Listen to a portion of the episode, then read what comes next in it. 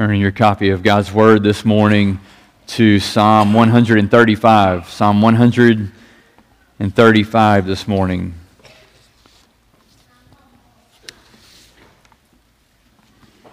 We began our time together considering the meaning of the word worship and the reality that in many ways that word has, has often come to lose its meaning, come to as I said, just be something that we, we go to or something that we, we watch as a spectator, whether that's coming here and, and watching everybody around us or whether that's watching it online or, or whatever that may be.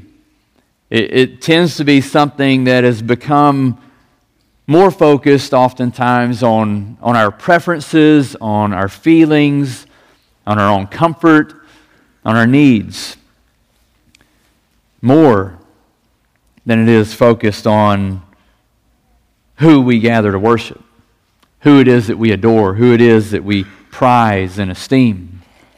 And I wonder if this isn't because so much of our life, perhaps every other day, every other atmosphere that we're in, is typically driving us to think about me, is driving us to think about what I want and how I can be comfortable and, and how I can have my needs met and, and to prioritize me above all other things. And, and if we are constantly kind of eating of that, partaking of that message and, and just embracing it in all areas, then it's really difficult then to, then to come into this place in this moment and all of a sudden switch a, or flip a switch and look away from myself and look unto the Lord.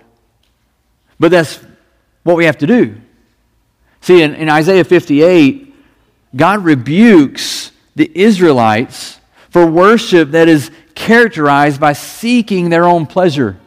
Rather than, than seeking Him and exalting Him, they had come to a point where they were simply gathering for their own pleasure to meet their own needs. And, and God rebukes them sternly in Isaiah 58. And the reality is, is, is no matter how hard we try to justify, to sanctify, to excuse it away, when we gather and the way we gather and the way we come about and the way we approach worship is completely contingent on our comfort, our wants, our preferences. It doesn't matter how hard we try to justify that, we are not worshiping God. We are worshiping self.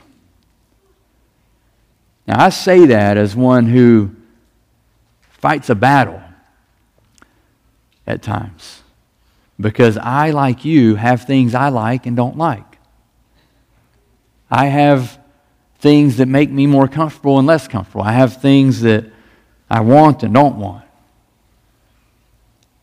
But we have to die to self and exalt the Lord our God. That is worship. It's worship.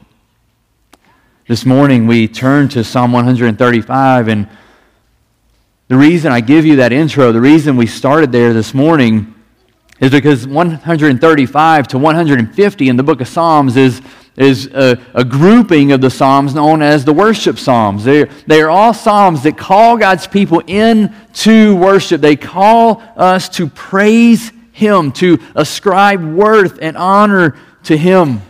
It's 16 Psalms that constantly resonate and resound with the call to praise the Lord. Praise the Lord. Come worship the Lord. Let's hear Psalm 135 together this morning. Praise the Lord. Praise the name of the Lord. Give praise, O servants of the Lord, who stand in the house of the Lord, in the courts of the house of our God. Praise the Lord, for the Lord is good. Sing to his name, for it is pleasant. For the Lord has chosen Jacob for himself, Israel as his own possession. For I know that the Lord is great and that our God, our Lord, is above all gods. Whatever the Lord pleases, he does in heaven and on earth, in the seas and all the deeps.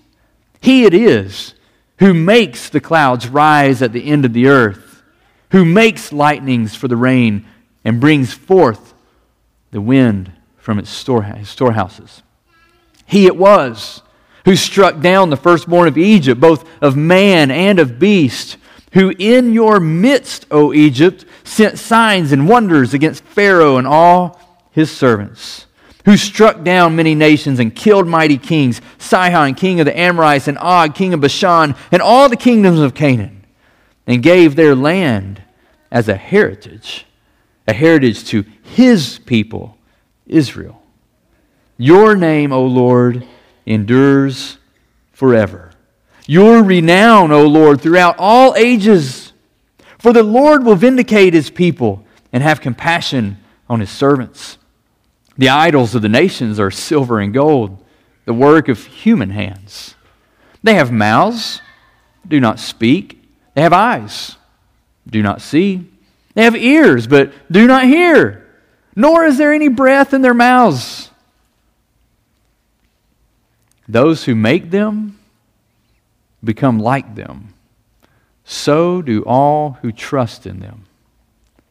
O house of Israel, bless the Lord. O house of Aaron, bless the Lord. O house of Levi, bless the Lord. You who fear the Lord, bless the Lord. Blessed be the Lord from Zion, he who dwells in Jerusalem. Praise the Lord. Hallelujah. Hallelujah. Praise the Lord. Every Sunday we come in here and we begin our time with some announcements and we get that out of the way and we give you a call to worship, a call to turn unto the Lord and exalt Him and to praise Him. Verses 1 and 2 are just that. They're the call to worship. This is an important moment for us when we gather each week. It's a, it's a moment of great purpose where we come together and we direct our attention to the Lord that day. And in verses 1 through 2, it's the same thing that the psalmist is doing here. He's calling the people to worship. Now, who does he call? I want you to, to look at the beginning of the psalm and the end of the psalm. Look in your copy of God's Word, the beginning and end. They, they both end with praise the Lord. Praise the Lord, right? That's your bookends. Where does he begin? Who does he begin calling to praise the Lord? Praise the Lord. Praise the name of the Lord. Give praise, O servants of the Lord, you who stand in the house of the Lord, in the courts of the Lord. He's calling the leaders first to praise the Lord. He's calling the leaders of the nation of Israel who stand before the Lord in the house of the Lord. He's calling them to praise the Lord. Now, in the end, who does he call? Oh, house of Israel, house of Aaron, house of Levi, all you who fear the Lord, praise him. In the end, he calls all the people in to praise the Lord. But he begins where? He begins with the leaders. This is an important, this is intentional. This is not a coincidence. We as leaders share the responsibility and the burden to call you to worship. We, you might say, we are the lead worshipers. We are to lead the way and to call you and to invite you in and say, let's come and let's go and let's praise the Lord. Let's worship the Lord. At Grace Baptist, I want to ask you if we fail to do that, that you call us to account that you come and you lovingly rebuke me or any of the other elders here at Grace, that you would look to us and say, You are not leading us to worship the, the Lord. You are leading us to worship man or ourselves or philosophies, whatever it might be. We need you and we expect you to lead us to worship God Almighty. Would you please do that? That's your responsibility, church. Your responsibility is to look to us and call us, and to, if you need to, lovingly rebuke us if we fail to lead you as we should lead you to worship God. Any failure, we come and we talk, and if I stand up here and, and cast indictment upon the church of God for its failure to worship, or failure to look to the Lord, that indictment must begin with its shepherds. It has to begin with men like myself. It has to begin by looking and saying, where did the shepherds lead? Where did the pastors lead? That doesn't excuse people in general. It doesn't excuse worshipers, but it begins with me because my job is to lead you and to shepherd you, to exalt the name of the Lord and to praise Him. But unfortunately, there are pastors across our land who have become glory robbers, who are self indulgent, egocentric men who cave to the longing for the approval and the applause of men. Shame on us. That is not our job. Our job is not to build a platform. Our job is not to build a following. Our job is not to publish books as a pastor. Our job is to shepherd the people of God and to lead you to praise Him. Unfortunately, there's people like leaders like Aaron. You remember Aaron in Exodus 32? Who the people come and the leader who is to stand here, and if I stand in this pulpit, I should stand as calling you to worship, calling you to praise the Lord. But unfortunately, there have been pastors who, in the past, in the church across our land, across the globe, that instead of doing that, the people come in and say, hey, let's worship this. And just like Aaron in Exodus 32, they just go right along with it. Instead of saying, no, we will not worship that. We will not bow to that. We will worship the name of the Lord our God, the great I am, Yahweh, Jesus Christ. We will worship the great I am. We will worship him. That's the call. That's where this psalm begins. Praise the Lord. Praise what? What's he say? Praise the Lord. Praise the name of the Lord. Now, later, if you look down in, um, and where is it at? In verse 13, your name, O Lord, endures forever. And here in verse 1, praise the name of the Lord. We're not called to praise the church, the name of the church. We're not to, called to praise the people of God. We're not called to praise church leaders or creation of God or the blessings of God. We're called to praise God Himself, the name of the Lord. That's who we're called to praise in praising the name of the Lord, what that should do when we're called to praise the name of the Lord, it should set our minds on who God is and what He's done. That we are to intelligently, thoughtfully think of who God is. That's why it's important what we sing. That what we sing should be theologically sound, it should be doctrinally correct, it should be guided by Scripture. It should lead us to think upon the goodness and the grace and the greatness of God today as we look at those attributes of the Lord. We think about the name of the Lord, Yahweh, the, the character, who He is, the character is the all sufficient, independent, ever existent, mighty, holy God. It's who He is. But it also, in thinking about the name of the Lord, it reminds us of what He's done that He redeemed the people, and He leads them to think and remember that He redeemed the people from Egypt, from the bondage of Egypt, and ultimately He redeemed all of us from the bondage of slavery. So we come and we praise the Lord. We worship Him. We praise the name of the Lord. Now, the psalmist here gives us three reasons that we do this. And I would just point out again none of these reasons are anchored in us. the reason we come and praise the Lord is for who He is. And He gives us three reasons this morning for this. We'll try to get to them. I don't have any guarantee, I won't give you any guarantee that we're going to get to all three this morning. Here's the first one, is in verse 3. You see your key words here, verse 3, verse 4, and verse 5. Praise the Lord for the Lord is good. In verse 4, for the Lord is chosen. Verse 5, for I know the Lord is great. Three reasons, three character attributes of God here. Three reasons we're to praise Him this morning. And the first one is that He is good. He is good. He doesn't just possess goodness, He, he doesn't just show it. He isn't sometimes good. He is good. He is good. Do you remember that several weeks back? Some of you were here, not everyone was here. We, we talked about something called the simplicity of God. That God is not, not made up of this complex group of attributes that kind of make this um, like a jigsaw puzzle where this piece is goodness and this piece is justice and this piece is grace and this piece is righteousness and holiness and they all kind of fit together in this jigsaw puzzle and you know if you could do jigsaw puzzles like me you do 999 of them and there's one piece left right and you don't know where it is Oh, bummer. Well, unfortunately, in this puzzle, God left goodness out. We've lost it. No, that's not, the, that's not how God is. That's complexity. The simplicity of God means that He is wholly every attribute.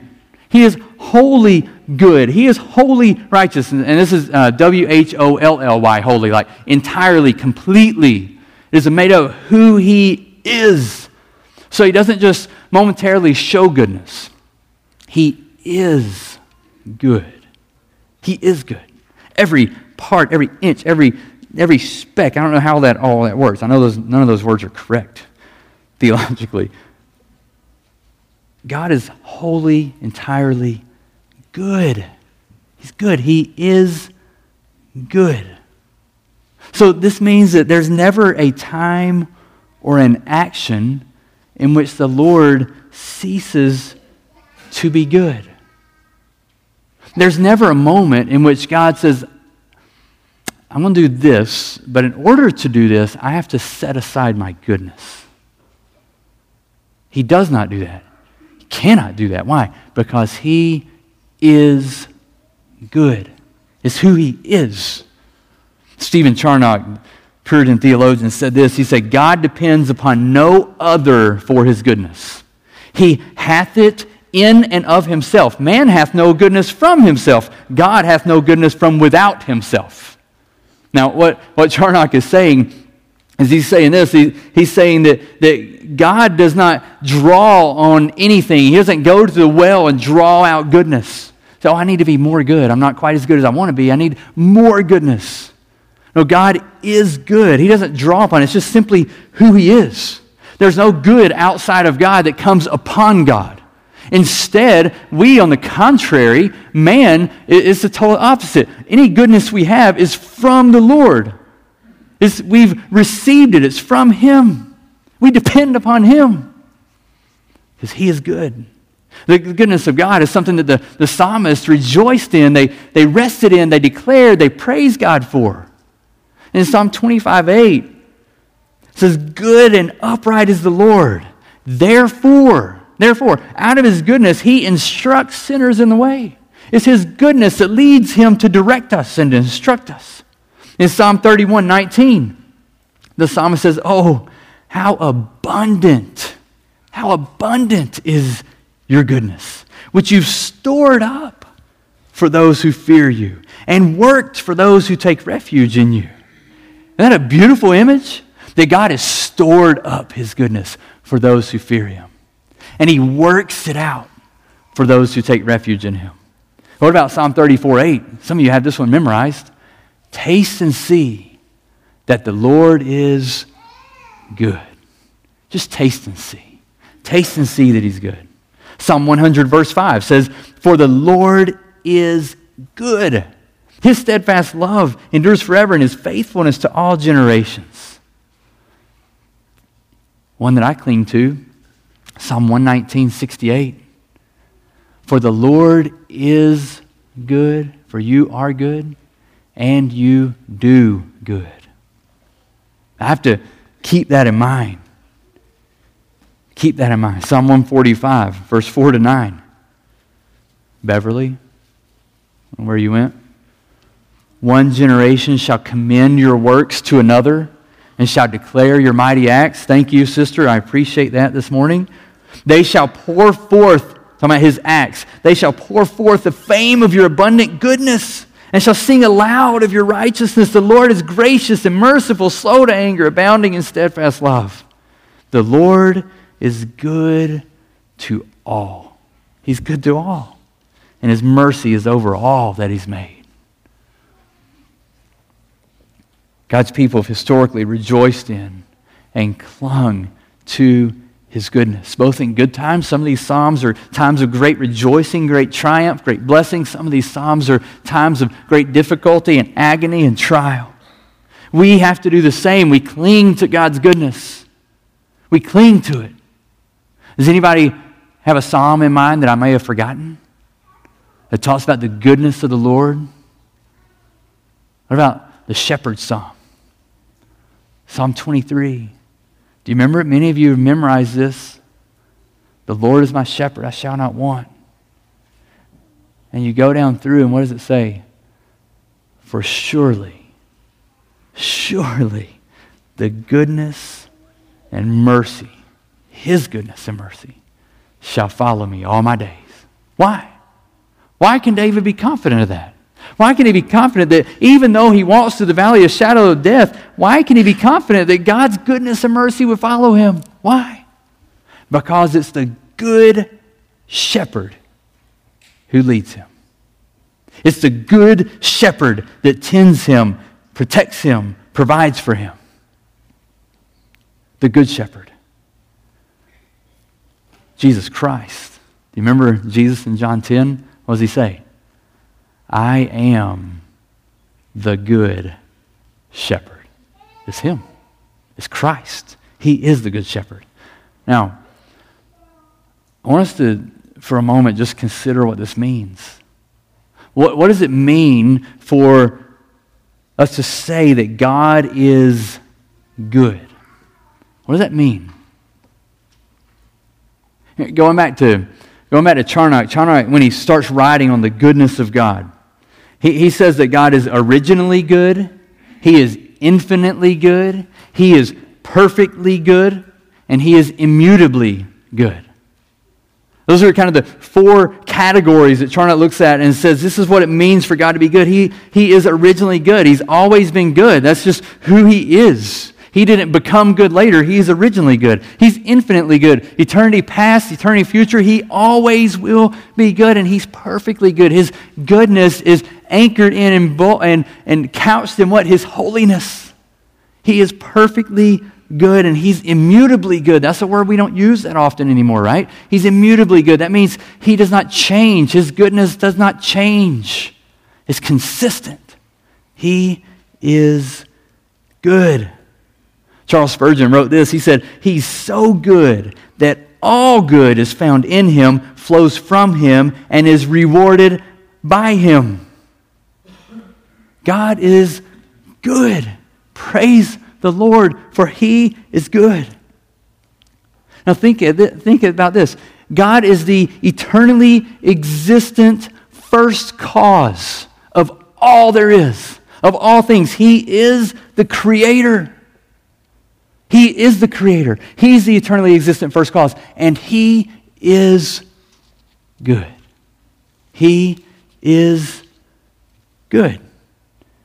You know what that means?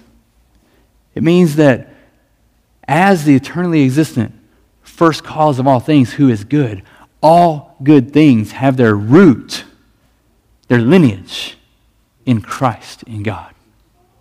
All things find their ultimate reality in God. Anything good is just merely a reflection of the ultimate goodness of God. He is the creator and He is good. Why is it that at the end of every day in creation, how did He conclude each day? What did He say? It is, it's not a trick question. It is good. At this point, you can just say good as a Sunday school answer. If I ask any question, just say good, and you're like 98% chance of getting it right. Okay? Scantron, answer C. This morning, answer good. There, see? Perfect. All right. God's good. How, how can his creation be anything but that? At the end of each day, he looks and he beholds his work and he says, What? It's good. It's good. Why? Because I'm good. The Creator is good. The eternally existent first cause of all things is good. What does it mean to say that? It, it, it means that there is never an action God takes, there's never a plan that God makes, there's never a word that God speaks that is not good. What is the significance then of that? It's the goodness of God that enables us to trust the wisdom and the sovereignty of God you realize that if God is not good, that his greatness should be absolutely terrifying. His sovereignty should be so terrifying it overwhelms and cripples us. But no, God is sovereign, God is wise, God is great, and God, praise Him, is good. He's good. His wisdom is good. His plans are good. His judgments are good. His words are good. His power is good. His answers are good. His answers to prayer, his designs for the family and the church are good. We need to hear that. We need to know that. It is God's good design. God is good. But I want to warn you this morning that God's goodness is constantly under attack in your life and in my life. It is constantly under assault. There's three ways, three ways that God's goodness is constantly under attack in our lives. The first one is through the trials of life. Listen, this is hard. I'm just going to tell you, pastorally, this is hard. I, Wednesday night, we had prayer meeting. We had prayer meeting every Wednesday night, prayer gathering. And, and those of you that were there know that I was a basket case. I had a hard time praying. I barely got through praying. Why? Because God so impressed this reality that the trials of life try to steal away His goodness from our minds. Tries to steal away and rob us of understanding that God is good that the trials of life would so come upon us that we would get so focused on that and whatever it is that we would lose sight of the fact that God is good and we would respond in bitterness towards Him. And we would lose faith. We would struggle in our faith. Why? Because we, we forget that He's good. It's the reality that, that when cancer lands in your living room, when brokenness enters your family, when tragedy befalls your community or your friends, when prayers aren't answered the way you want them or expect them to be, when people disappoint you or when expectations that you have go unmet. In every one of those instances, the goodness of God is on the line in your faith. It's a crisis of belief where you sit back and ask yourself, is God really good? Is he? It's under attack. God is good. He is indeed good. And we have to realize that when we say that God is infinitely and immutably good, then what we are saying is that there is never a moment in our life where God is not good. So, the moment in the back of your mind right now, maybe the moment in the forefront of your mind, that you're thinking, oh, yep, God is infinitely and immutably good. He is good in this moment. The, the moment that for some of you just rocked your world, that you've reeled ever since from. God is good. God is good in every moment. And the situations of life may attempt you to lead down the road of bitterness towards God, but you have to know and have to realize and understand He is good. People are going to disappoint you. God is good. The situations of life, the people in your life, they may lead you and disappoint you and bring you to a point where you think, He's not good. She's not good. That's not good. Those all could be true statements. But never is there a situation in life that would lead us to rightly look and say, You're not good. Because God is good, and He is infinitely and immutably always good. If He isn't, He ceases to be who He is and would cease to be God. He is good. And so we rest in that in the difficult situations of life. Nahum spoke that. Nahum cast an oracle against the Ninevites. And it's an ominous letter but in Nahum 1 7, he writes this He says, The Lord is, what does he call upon? The Lord is good, a stronghold in the day of trouble. He knows those who take refuge in him. The Lord is good. He's good. The second way God's goodness is under attack is from Satan. It's constantly under attack from Satan's work in your life. Just think back historically, just through the testimony of Scripture. What does Satan do in, in Genesis 3? He starts and he undermines the Word of God and he, he twists Scripture. What's he doing? He's attacking the good Word of God, the good purposes of God. Is this really good for you? Is this best? Really? You sure? He's casting doubt into that. What does he do when he tempts Jesus in Matthew 4? It's the same strategy. He's trying to twist and manipulate Scripture to cast doubt on the goodness of God's Word, the goodness of the one who spoke it. He's casting doubt.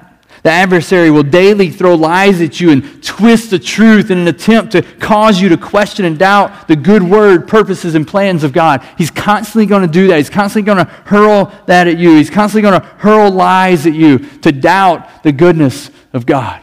The one who says, I am good and I do good.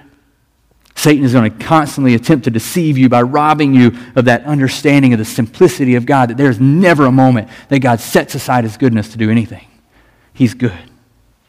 And the third thing that attacks our confidence and understanding of God's goodness is simply the lies of the world. The lies of the world. The world that would say, hey, listen, the purpose of your life is to seek the good life.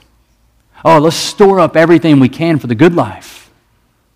Now, I'm not saying, hey, I want you to have a miserable life. That's not my goal as a pastor. I don't want you to come in moping every day going, oh, wow, I suffered and it was terrible. Oh, God is good. And you don't get a badge of merit coming in doing that. But if the good life replaces the good God for what we seek and what we strive after and what we worship, then there's a problem. And that is the message of the world. That's the message of the context that we live in, like it or lump it, is that we need to run hard after the good life. Everything we do, let's build it up. Let's acquire and build our little castles, whatever they look like, so we can live the good life.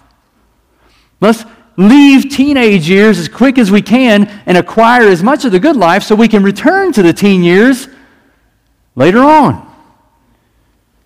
Your life won't be good without that truck, without those shorts, without this dress, without that makeup, without this drink, without that candy bar, without those sunglasses. Isn't it funny? I mean, if you're, if you're going to really have the good life, you've got to have all those things. Your life just won't be as good.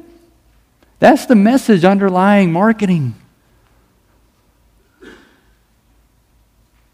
Are we pursuing the good life or are we pursuing the good God?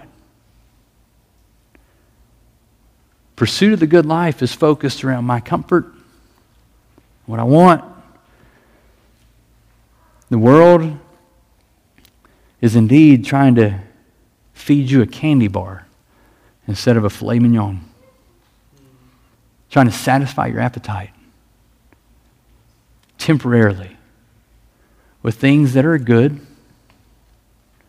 I enjoy a good fishing trip. I'm planning on going on a good fishing trip tomorrow. I enjoy a good vehicle. I enjoy a good meal. None of that rivals God. None of it. Don't let those things supplant God in your life.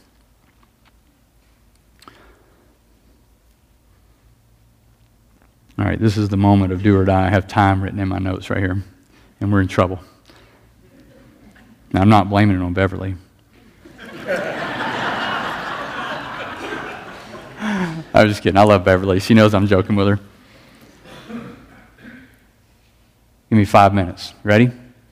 Second two is God's grace and his goodness. God's grace, I'm sorry, and his greatness. Verse 4 For the Lord has chosen Jacob as his own possession. It's his grace, it's God's grace. Exodus 19, 5 to 6, he says, You shall be my treasured possession among all peoples, for all the earth is mine, and you shall be to me a kingdom of priests and a holy nation. What does he say in Deuteronomy 7 that, that, uh, that Mark read to us? He said, Listen, I didn't choose you because of your number, your power, your influence. I chose you because I loved you. It's not up to you, it's up to me. It was my grace. And what does he use here? He says, The Lord has chosen Jacob for himself, Israel is his own possession. Jacob's a beautiful, beautiful picture of God's grace. He's such a beautiful picture of God's grace, and we see it all throughout Scripture. In, in, Genesis 25, 19 to 25 is where we start reading of, of Jacob, and is a beautiful of God showing favor to him before he was born. Before he was born, he set his love upon him. He chose Jacob rather than Esau. Esau was the firstborn, Jacob was secondborn, but yet Jacob would be the one that God blesses and uses. Jacob is the one who he bestows his favor upon him. It was purely of God's grace because Jacob was a low down, cheating, lying scoundrel. He was. God certainly didn't look and go, wow, he's going to be such a good guy. I think I'll love him and show my grace to him. No. If anything, God went, man, he's rotten. Wow. I'm going to bestow my favor on him. That's grace. That's unmerited grace. He gave Jacob what he did not deserve, and he poured out blessings upon one who took advantage of his brother, who lied to his father, manipulated situations. This is grace. If you want an extended outworking of what that looks like and what it means and how deep that grace is, and you're ready to have your mind kind of blow in smoke, turn to Romans 9 this afternoon and read Romans 9 where Paul uses Jacob and Esau to help us understand the magnitude and the glory of God's grace. And 135, verse 4, reminds us of the extravagance of God's grace, where he says Jacob, the cheater and liar, and then he says Israel. You see, Jacob's name was changed to Israel. Do you remember that? So, Jacob, the, the scoundrel, the supplanter, the cheater, the liar, his name is changed to Israel. Israel. Because what? His sons would become the heads of the tribes of God's people. God, in His grace, uses this man. Now, what does this have to do with us? What's it have to do with us? That, that God says, hey, you're a chosen people. You're a people of my own possession. I bestow my grace on you. Well, listen, Peter blows our mind when he writes, and in 1 Peter 2 9, he says the same thing, but he says it of you and me, the church. Listen what Peter says in 1 Peter 2 9. He says, But you, church, you, believer, you who have been saved by God's grace, look at 1 Peter 1 3. You are a chosen race, a royal priesthood, a holy nation, a people for his own possession. And then he drives the point home to say, You want to know what God's grace looks like? Once you were not a people, but now you are God's people. Once you had not received mercy, but oh, now you've received mercy. That's God's grace. So if we gather today and we gather as a believer, as a Christian, it's because God's grace. It's not because we merited it. It's not because we were strong enough, smart enough, important enough, wealthy enough, skilled enough. It is because God is gracious and God is good. And if you're here and you're not a believer, there's never going to be a point in which you are skilled enough, smart enough, strong enough, wealthy enough, influential enough to merit God's favor. It's not going to happen. You are in need of God's grace and goodness to be saved. That's it. You're not going to get to that point. So if you're waiting to achieve something, you're waiting to arrive, you're waiting to earn it, you can stop waiting. It's not happening. You're a sinner in need of God's grace. You're in sinner need of God's salvation. Salvation is not earned by you, it is through faith alone, in Christ alone, by grace alone. That's what we read in Scripture. We read in 2 Timothy 1 9, God saved us and called us to a holy calling, not because of our works, but because of His own purpose and grace, which He gave us in Christ Jesus before the ages began. Ephesians 2 8. For by grace you've been saved through faith. And this is not your own doing, it's a gift of God, not a result of works, so that no one may boast.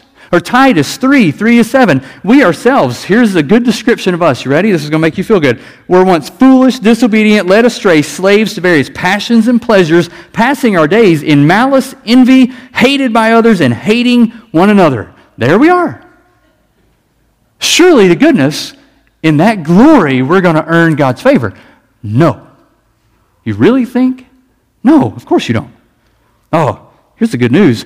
But when the goodness, ding, ding, ding, ding, God is good. But when the goodness and loving kindness of God our Savior appeared, He saved us not because of works done by us in righteousness, but according to His own mercy by the washing of regeneration, renewal of the Holy Spirit, whom He poured out on us richly through Jesus Christ our Savior, so that being justified by what? His grace. Being justified by His grace, we might become heirs.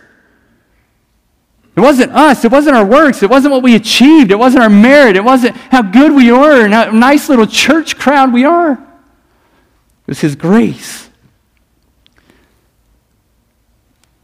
We praise God because He's good, and we praise God because He's gracious.